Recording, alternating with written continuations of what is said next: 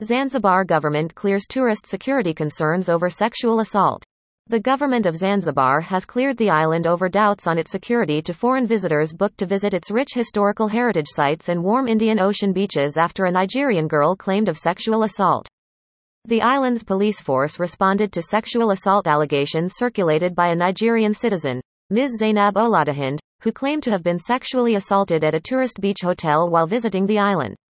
The police commander in the area, Mr. Martin Otieno, said that Ms. Oladihind had failed to provide sufficient evidence to justify her claims to help in arrests and prosecution of the offenders.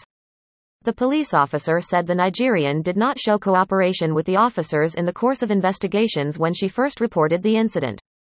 The Nigerian lady had raised her claims of sexual abuse on social media after one year, April 2020, insisting that she should have followed proper channels and helped the authorities with the required evidence to prove her case.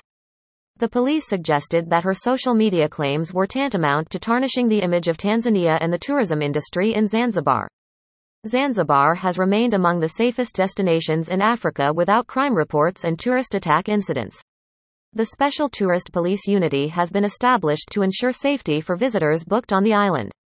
The African Tourism Board, ATB, had raised its concern over the reported sexual abuse to a Nigerian visitor and said that Zanzibar remains one of the beautiful destinations within the continent.